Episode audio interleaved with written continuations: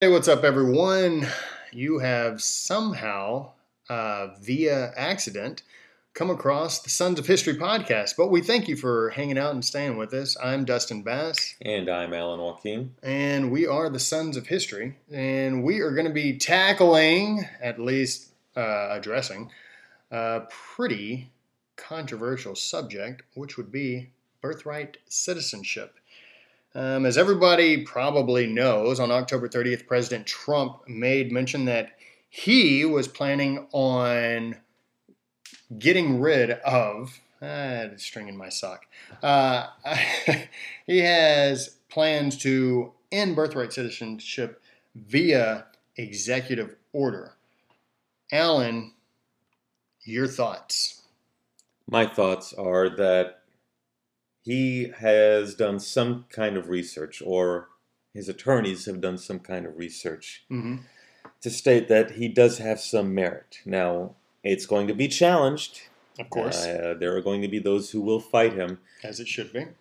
But he, what he's trying to do is point out the part of the con, the part of the amendment that states subject to the jurisdiction of. Mm-hmm. Now that those words were put in there for a reason. Into the 14th Amendment. Fourteenth Amendment.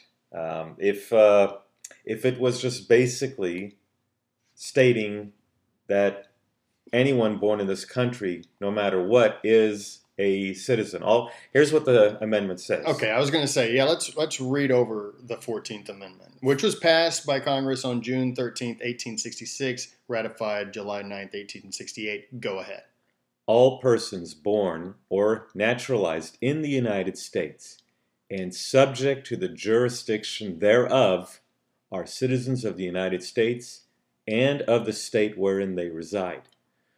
Now, I think what he is doing is looking at this amendment and seeing that central part where it says, and subject to the jurisdiction thereof. Mm-hmm.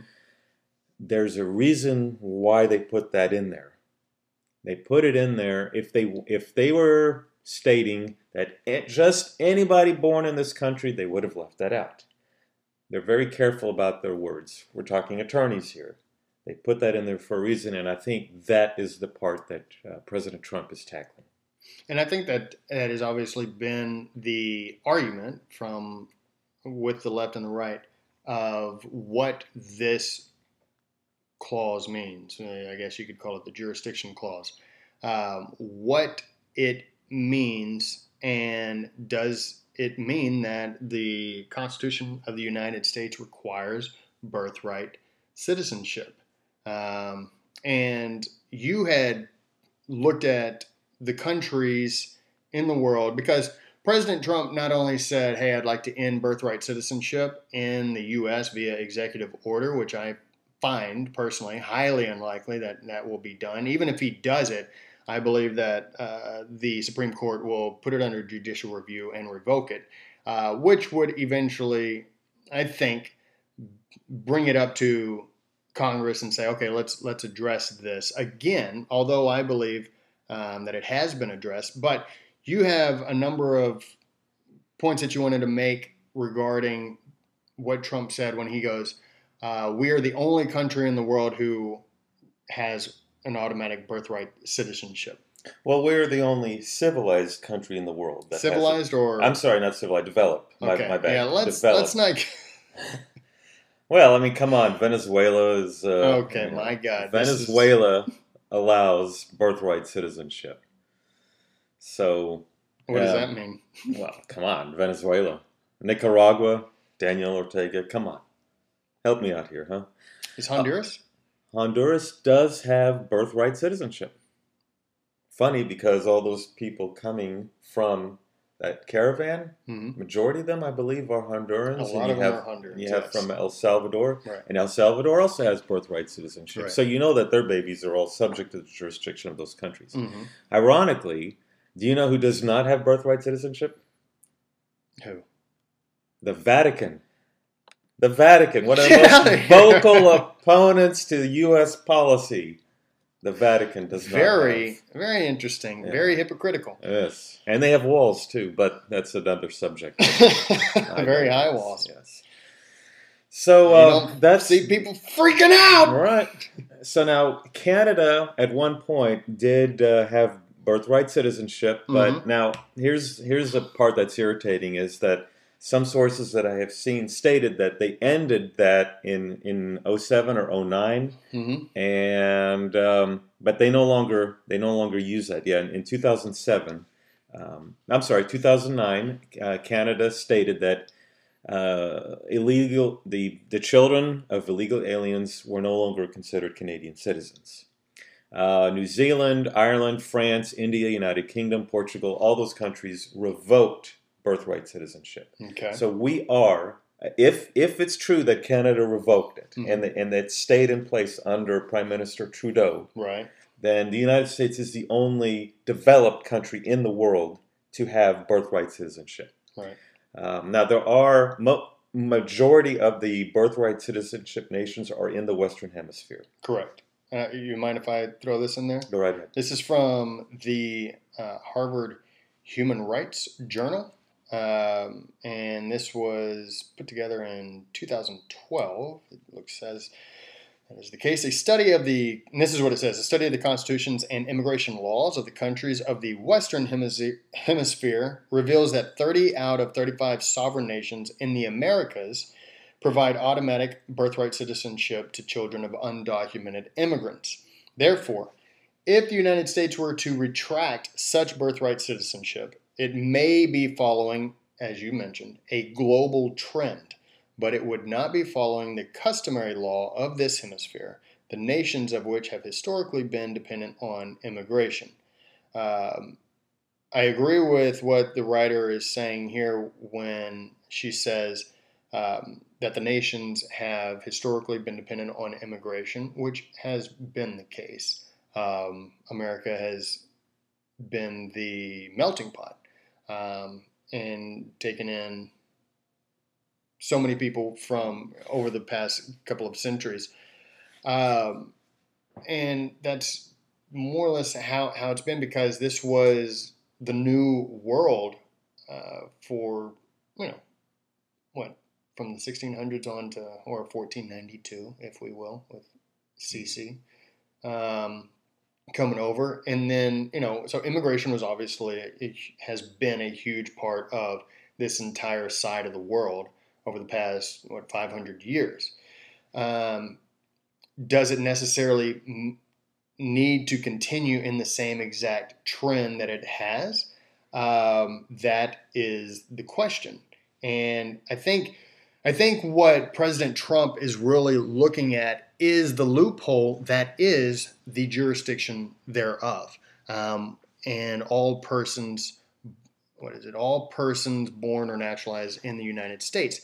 It's is it a loophole or is that exactly how the framers of the 14th Amendment actually figured that it should be? And that's what we want uh, to discuss. I do want to mention that the 14th Amendment was sort of a a follow up to the 13th Amendment, Correct. which ended slavery, which says on the 13th Amendment, and just in case you need to know, uh, was passed by Congress on January 31st, 1865. That was my stomach.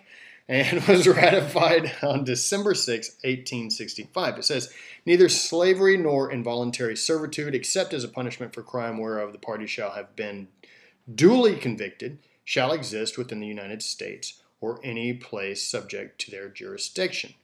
Freed slaves, but now the question of um, citizenship. Um, wait a minute. No, that's my that's my writing. I don't know what I was putting in there. Um, yeah, I'm an idiot.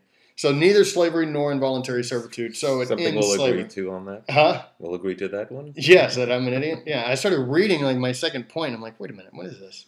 Well, you know, one of the things that people need to remember is what went on in 1866. You know, you Mhm. had the Civil War; it, ju- it had just ended. Yeah, Uh, they they of- wanted to make sure that um, you know Black Americans were considered what three fifths of a citizen right. in yeah. terms of uh, counting the census.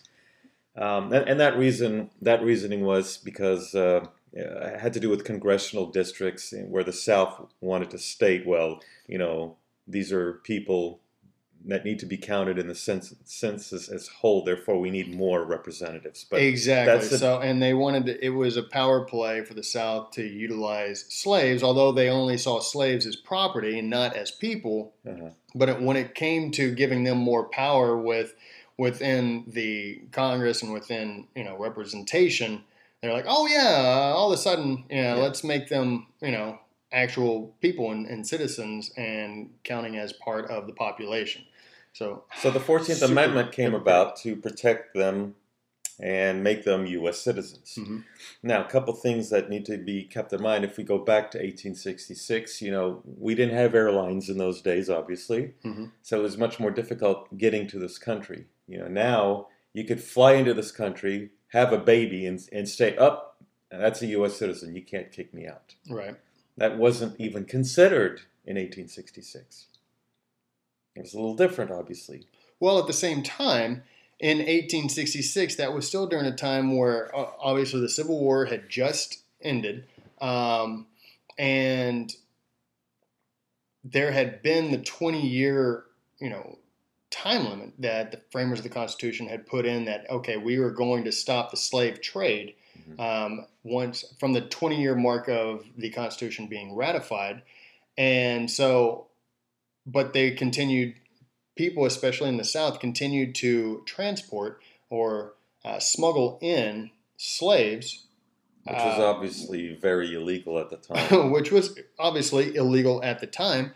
And so people were being brought in illegally. And so this was, and this was even happening, you know, during uh, the Civil War. So this was taking place, and not only did it end slavery, but it was pointing out that even those people who were brought in illegally um, and then had children there, that's what the framers, I believe, were were referencing as well. Like, there's nothing that these people could do because they were taken, uh, more or less kidnapped. They were taken illegally or sold into slavery and brought in and brought into the American um, through the American borders illegally because it was already against the law to the slave trade was already supposed to be eliminated, right?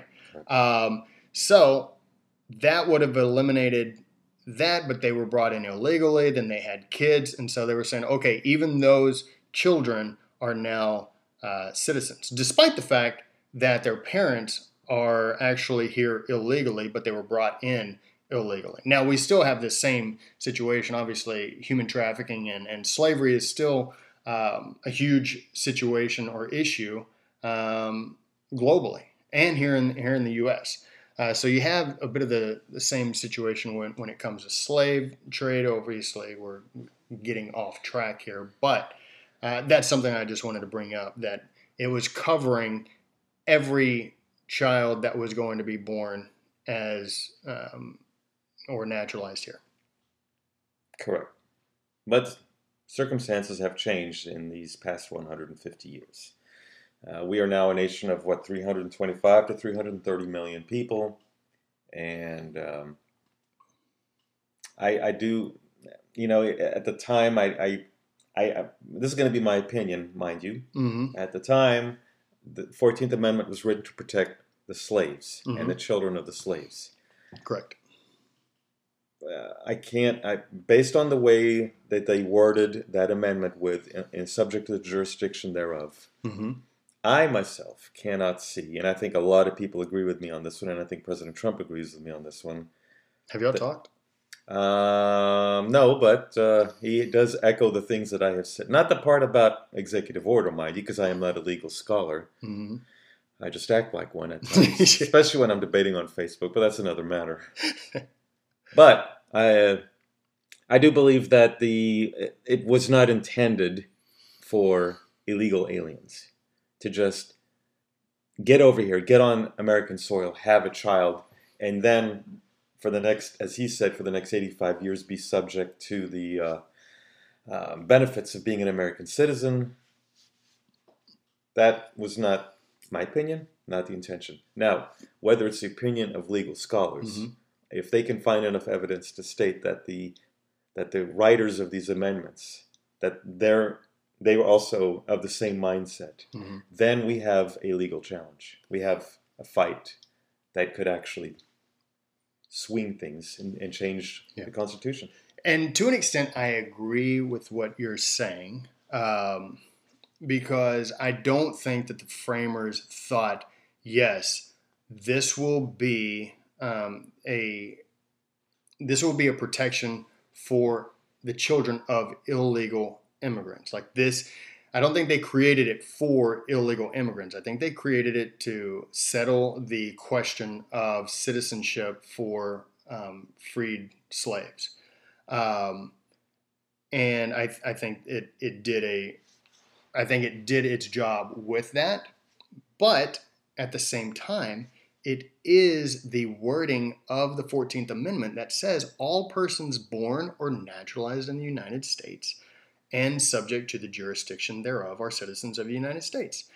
And all persons born in the United States would be even children who are children of illegal immigrants. If they are born in the U.S., the 14th Amendment says yes, they are citizens of the United States. I mean, it's in it's in the wording. It's in the 14th Amendment, and it's I don't know how you can say, well, no, that's that's not what the framers meant because, and I will I will sort of bring this up. The Civil Rights Act of 1866 which was passed on April 9th, 1866, with the 39th Congress, it says this that all persons born in the United States and not subject to any foreign power.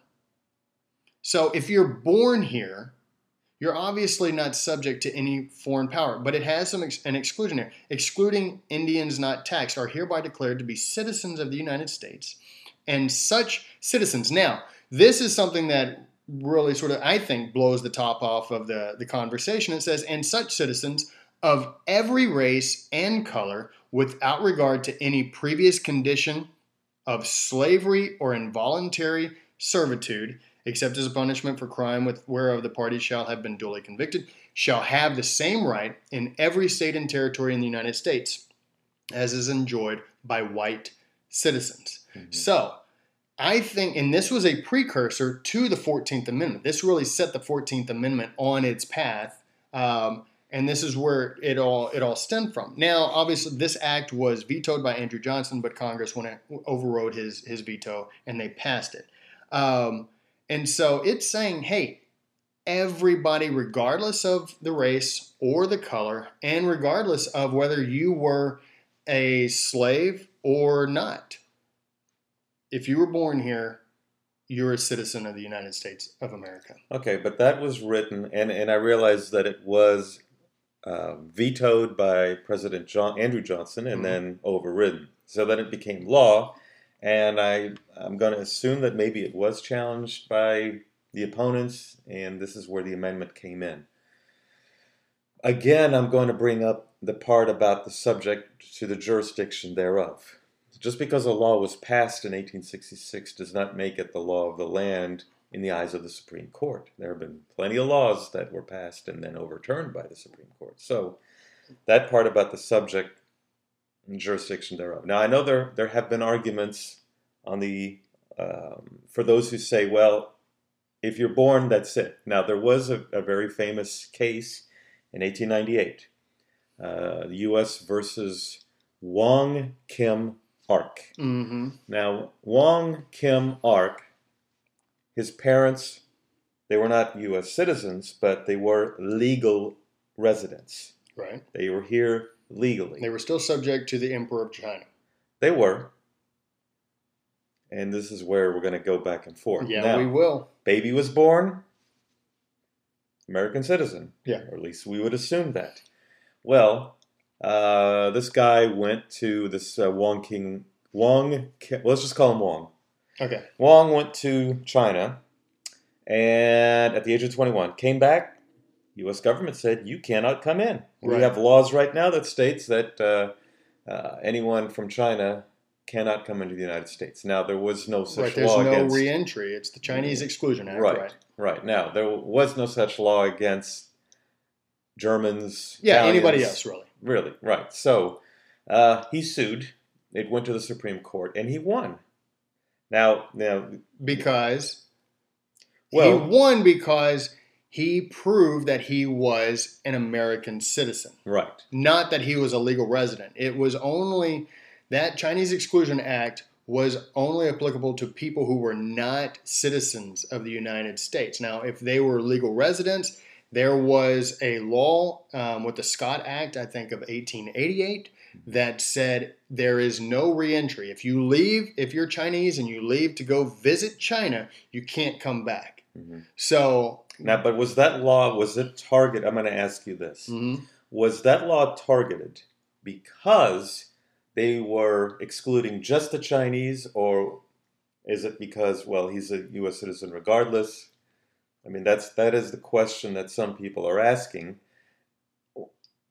You know, there, there, there's the argument uh, that well, you know, the Germans and the Scots and the Italians can come in; they're they're free to come and go. But our law specifically targets the the uh, Chinese, and we can't have that. Mhm. That because then you you you're not being fair to people that were of Chinese descent. You have to treat everybody equally.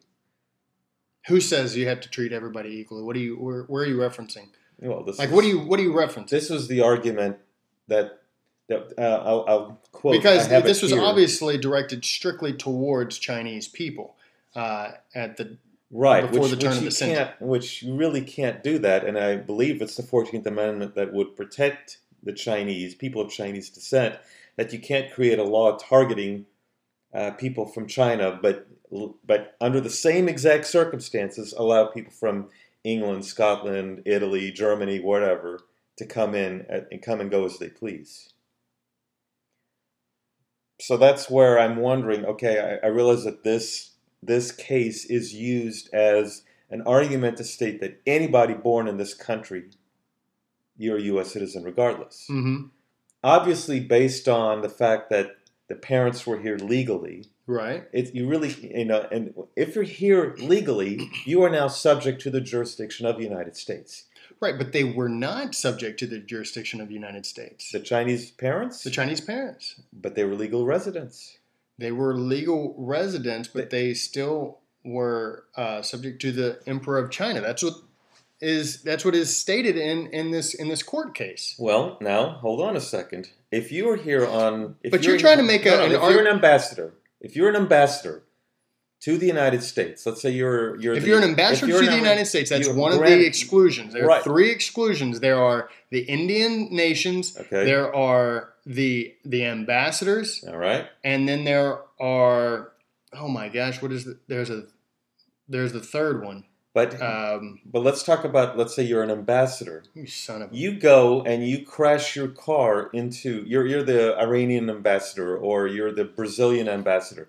You drink, you get drunk, you crash your car, you kill some people. Well, guess what? You are protected by diplomatic immunity. Diplomatic immunity is not covered by citizens of other countries, but who are here legally. See what I'm getting at? I don't. I do. You, if you're an ambassador, you are subject to the to the laws of your Of country. your country, right? yes. But if you're a legal resident, you don't have diplomatic immunity. Therefore, you're subject to the laws of the United States. Okay, this is true, but I'm just pointing out the fact of the case in 1898 that they said that the parents were subject to the Emperor of China. Their allegiance was to the Emperor of China. Okay. Now, it doesn't change the fact that if they were to commit a crime, they Okay. are still going to be subject to uh, the laws of, of the land, which would be America.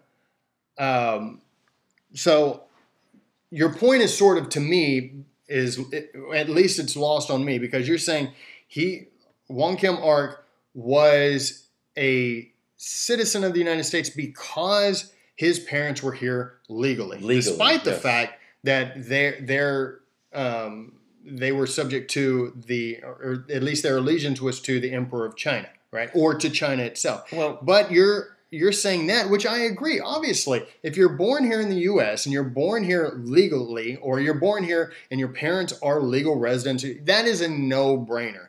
The question at hand is: Are people who are brought over here, or parents who come over here illegally and then they have their child here in the States, is that child a citizen of the United States of America? And according to the 14th Amendment and according to precedent of Civil Rights Act of 1866 and in several other court cases like the 1844 Lynch versus Clarke uh, decision, where uh, let me, I'll just go ahead and, and, read what is what was said by. Um, by here by, by Judge Sandford, he says, with these various and conclusive illustrations of the uniform, wise, and beneficial policy of the United States for nearly two centuries past, a policy which embraced every legitimate means for increasing the number not merely of its inhabitants, but of its citizens. It is impossible to hold that there has been any, re- any relaxation from the common law rule of citizenship by means of birth within our territory. And he's, he says, Upon principle, therefore, I can entertain no doubt but that by the law of the United States, every person born within the dominions and allegiance of the United States, whatever were the situation of his parents, is a natural born citizen. Man, I'm gonna I'm Wait, blowing who, you who, out of the water. That's an opinion. Is a natural wrote, born citizen. This is Judge Sandford. This is in New York. So okay. this is a New York court case, Lynch versus Clarke. All right. So is that me, a, was that overturned by the? Hold uh, on, hold on.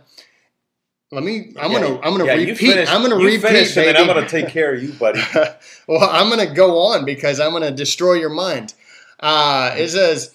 Your I very can, presence destroys my soul. I can entertain no doubt, but that by the law of the United States, every person born within the dominions and allegiance of the United States, whatever were the situation of his parent, is a natural born citizen.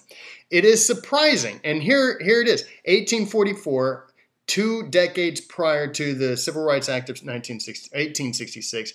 He says this It is surprising that there has been no judicial decision upon this question.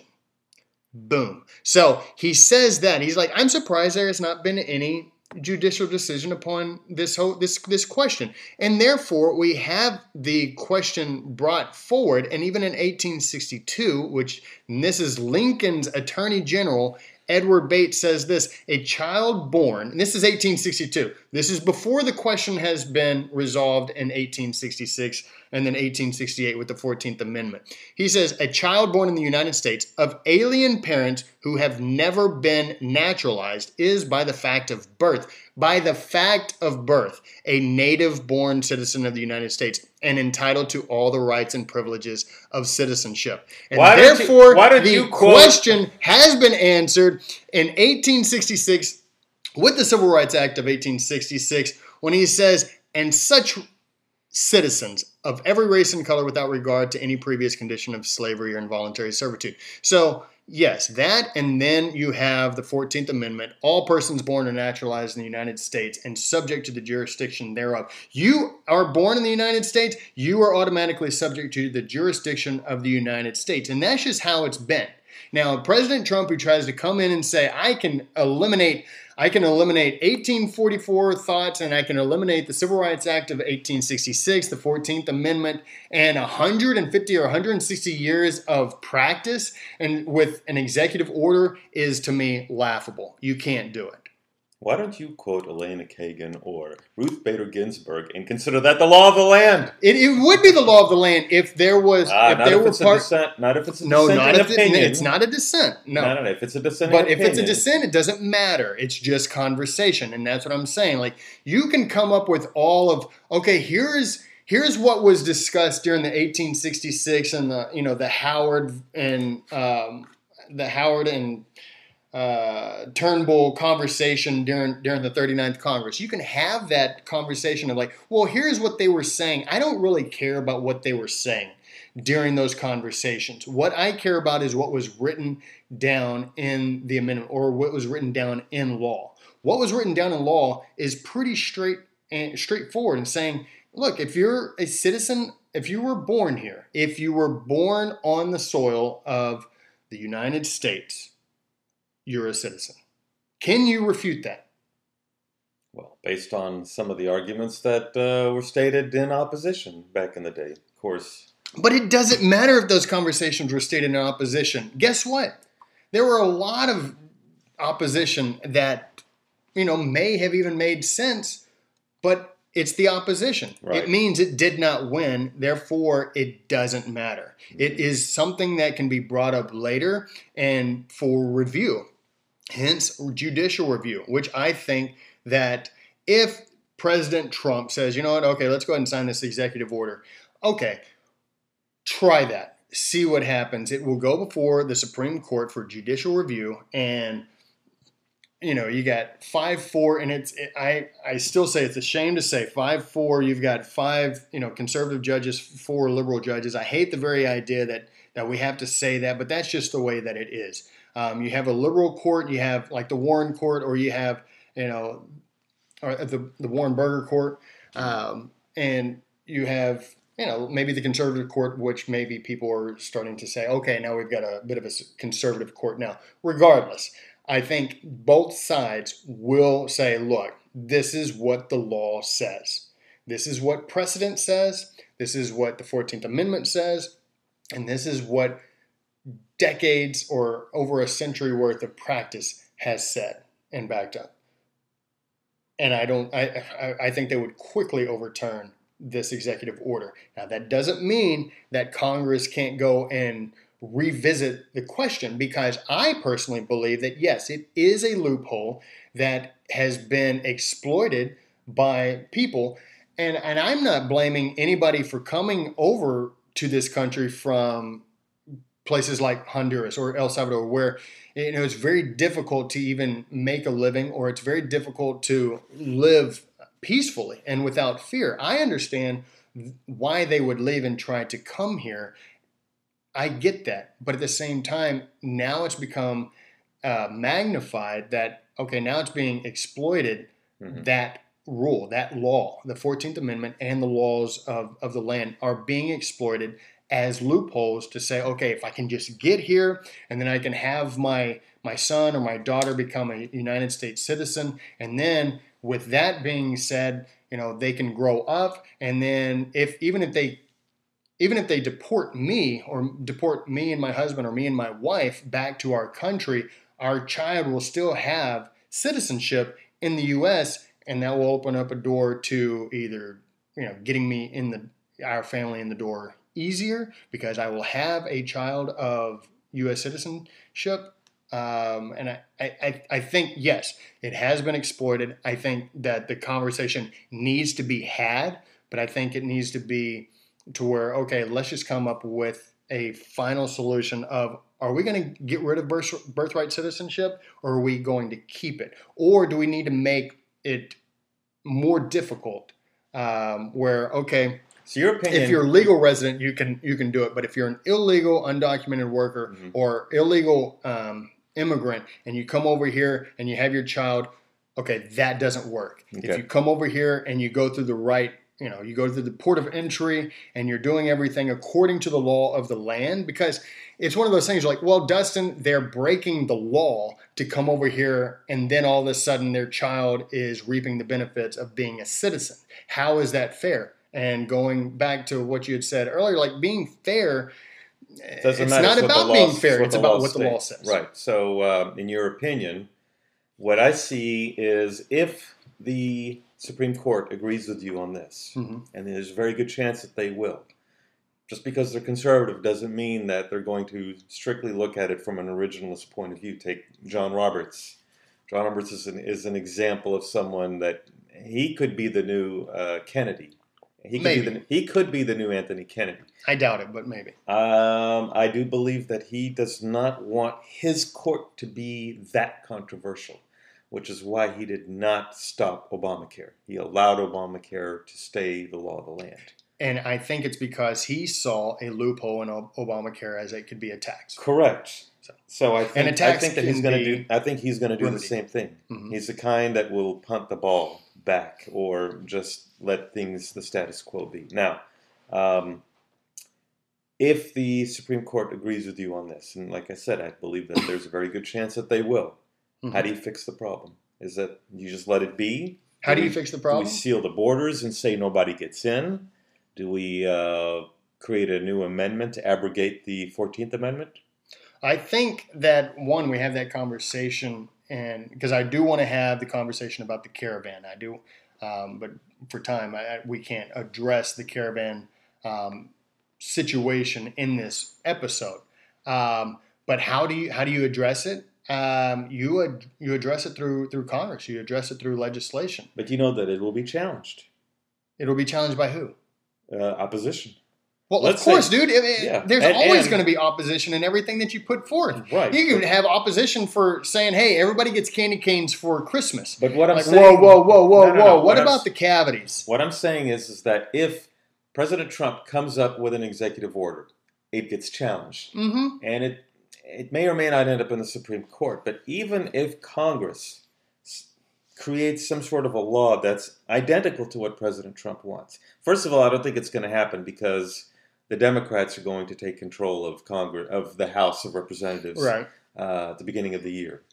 So if they're going to do anything, they're going to have to do it between now and the end of the year, which is not going It's to happen. happen.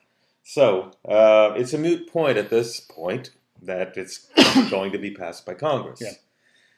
But if uh, if that if that comes up, President Trump, you know, I don't, I really don't see how this is going to even change, because they're not the new House of Representatives is not going to create a law, and if there is uh an idea of maybe we can create a new amendment, Mm-hmm. you're not going to get two thirds or three quarters of the Senate. Uh, pl- plus, I think you have to have so many states. I'm, I'm, I'm getting confused. Is it three quarters of the states to pass the amendment, and then Uh, it's well- somewhere. Into, I don't want to get caught up in all the numbers of, of how to I- I uh, just don't repeal an amendment see- or, or make one. I, I don't see a new amendment stating that uh, you have to be a citizen. You can be a citizen only if your if your parents are here legally, or you know, like Ted Cruz. Ted Cruz was born in Canada to U.S. citizens. But I still think that you can make adjustments to the whole idea that uh, the two things that were mentioned, not subject to any foreign power, which is from the Civil Rights Act of 1866, and the rewording of that being and subject to the jurisdiction thereof. Um, if Congress wants to I, uh, pinpoint that idea and say, okay, what is this? What does this mean? Let's let's pinpoint what this means precisely. Um, I think you're able to at least restrict uh, some of those things, or you eliminate the whole idea of birthright citizen citizenship altogether. I just I don't see I just don't see it happening. Yeah. But at the same time, you have to think about this. 1868, that's when that law was passed, which was 150 years ago, right? Oh wow, we're Yeah, at it was 150 yeah, years, yeah. we're at the 150 year anniversary of the 14th Amendment, um, and it's been 150 years of doing the same thing. Now there have been laws, and I do want to talk about that during the, the caravan conversation. Um, that laws have been put in place to limit um, and restrict immigration. Um, and that is something that I, definitely want to talk about. But due to a lack of time and us wanting to try to stick with uh, not killing this podcast podcast with time, so our scripture comes from Romans 13. Uh, it's actually 1 through 3. it says, Let every soul be subject to the govern, governing authorities. For there is no authority except from God, and the authorities that exist are appointed by God. Therefore, whoever resists the authority resists the ordinance of God, and those who resist will bring judgment on themselves. For rulers are not a terror to good works, but to evil. Do you want to be unafraid of the authority? Do what is good, and you will have praise from the same. Now, um, Paul is obviously in Rome at the time, uh, talking to fellow Christians, um, and he's just saying, "Do what the law says." You know, abide by the law. Um, and even if you don't agree with what the law says, you know, there and that's what's good about the US is that if you don't agree with what the law says, and then you have people who are representatives or senators or uh, maybe in the judiciary, and when I say friends, I mean uh, people that you know, maybe not even personally, but you know their thought process. That's why we have um, biennial elections, right? And that's why I think it was Madison who said there can be um, no fear from biennial elections for citizens because you're able to change uh, the course of your country via elections. So if you don't like the law of the land, you that's why you vote. That's why you put in people with your certain points of view to make the laws that you hope get passed. Um, so yeah, in, in the U.S., it's it's much easier because we have set into place our framers set into place the Constitution and the amendments um, to protect us um, from government infringement, right? And so we can have these certain rights. Um, you know, this is why, I mean, this will be a totally different subject, another podcast. Mm-hmm. Uh, why I believe we need to take power away from the federal government and give it more to the states so that if you don't like the way a certain state is run, mm-hmm. go move to another state. Mm-hmm. You don't, if you're more left, there's California, there's Massachusetts. If you live in those states and you want to, you know, like I did, I lived in California for a year. I didn't like it. I wanted to be in a state that governed conservatively. I left, came back to Texas. Mm-hmm. And it is interesting that, you know, Paul points out here that for rulers are not a terror to good works, but to evil. Uh, but you can see over the course of, of history, and even uh, Paul knew this, um, that there are rulers that are a terror to good work. Um, hence the reason that you had a lot of Christians being persecuted during that time. You have a lot of persecution um, that takes place from rulers. I mean, there's a lot of persecution that goes on in the Latin American countries. Hence the reason a lot of them are, are trying to get here because you have such you know violence and, and mayhem taking place in places like Honduras and El Salvador. So it's completely understandable that they would they're on their way here. Um, but it also says that therefore whoever resists the authority resists the ordinance of God. Um, and those who resist will bring judgment on themselves. Look, if you there are, and we'll get on this caravan thing uh, later, but and we'll we'll end here because I, I, could we could make another podcast here. Um, but there are ways to, to make sure that you do things right. So you go to the port of entries and, and you you request asylum and all, all these things, right? That's that's the law of our land. You do those things, you're not going to bring judgment on yourself. You're going to bring an opportunity to actually get in and stay, right? But if you resist, like Paul's saying, if you resist uh, authority, then what you're going to end up doing is bringing judgment on yourself. Like that's your fault. And it's sort of the fault of of anybody, even legal, you know, citizens of the United States, if they resist the authority or the law of the land because they're like, well, I don't agree with it, I'm not going to do it. Well, you're an idiot because now, if it's a 45, you know, speed limit and you're going 75 because you don't feel like going slow, well, you bring judgment on yourself, and it goes to a much higher. Um, uh, higher situation than just speeding. Well, keep in mind, it's not a judgment from God; it's a judgment from the powers here on earth. Right. Because um, you know, even the Israelites were warned: follow the laws of um, Assyria or Babylon, because they were, you know, Israel was a was a vassal state of many of those much larger powers, and right. the prophets knew that if you challenged, if the Israelites challenged Assyria or they had mm-hmm. challenged Babylon or challenged Persia or Egypt, they are going to be crushed. Yeah, it's not going to go well. Yes. So, listeners, regardless of how you feel about certain laws of the land, uh, do not be don't break laws just because you think um, you're right. Um, the only way to make sure that if if you have a certain point of view to make it right, uh, do what we did a few weeks ago, and that's vote.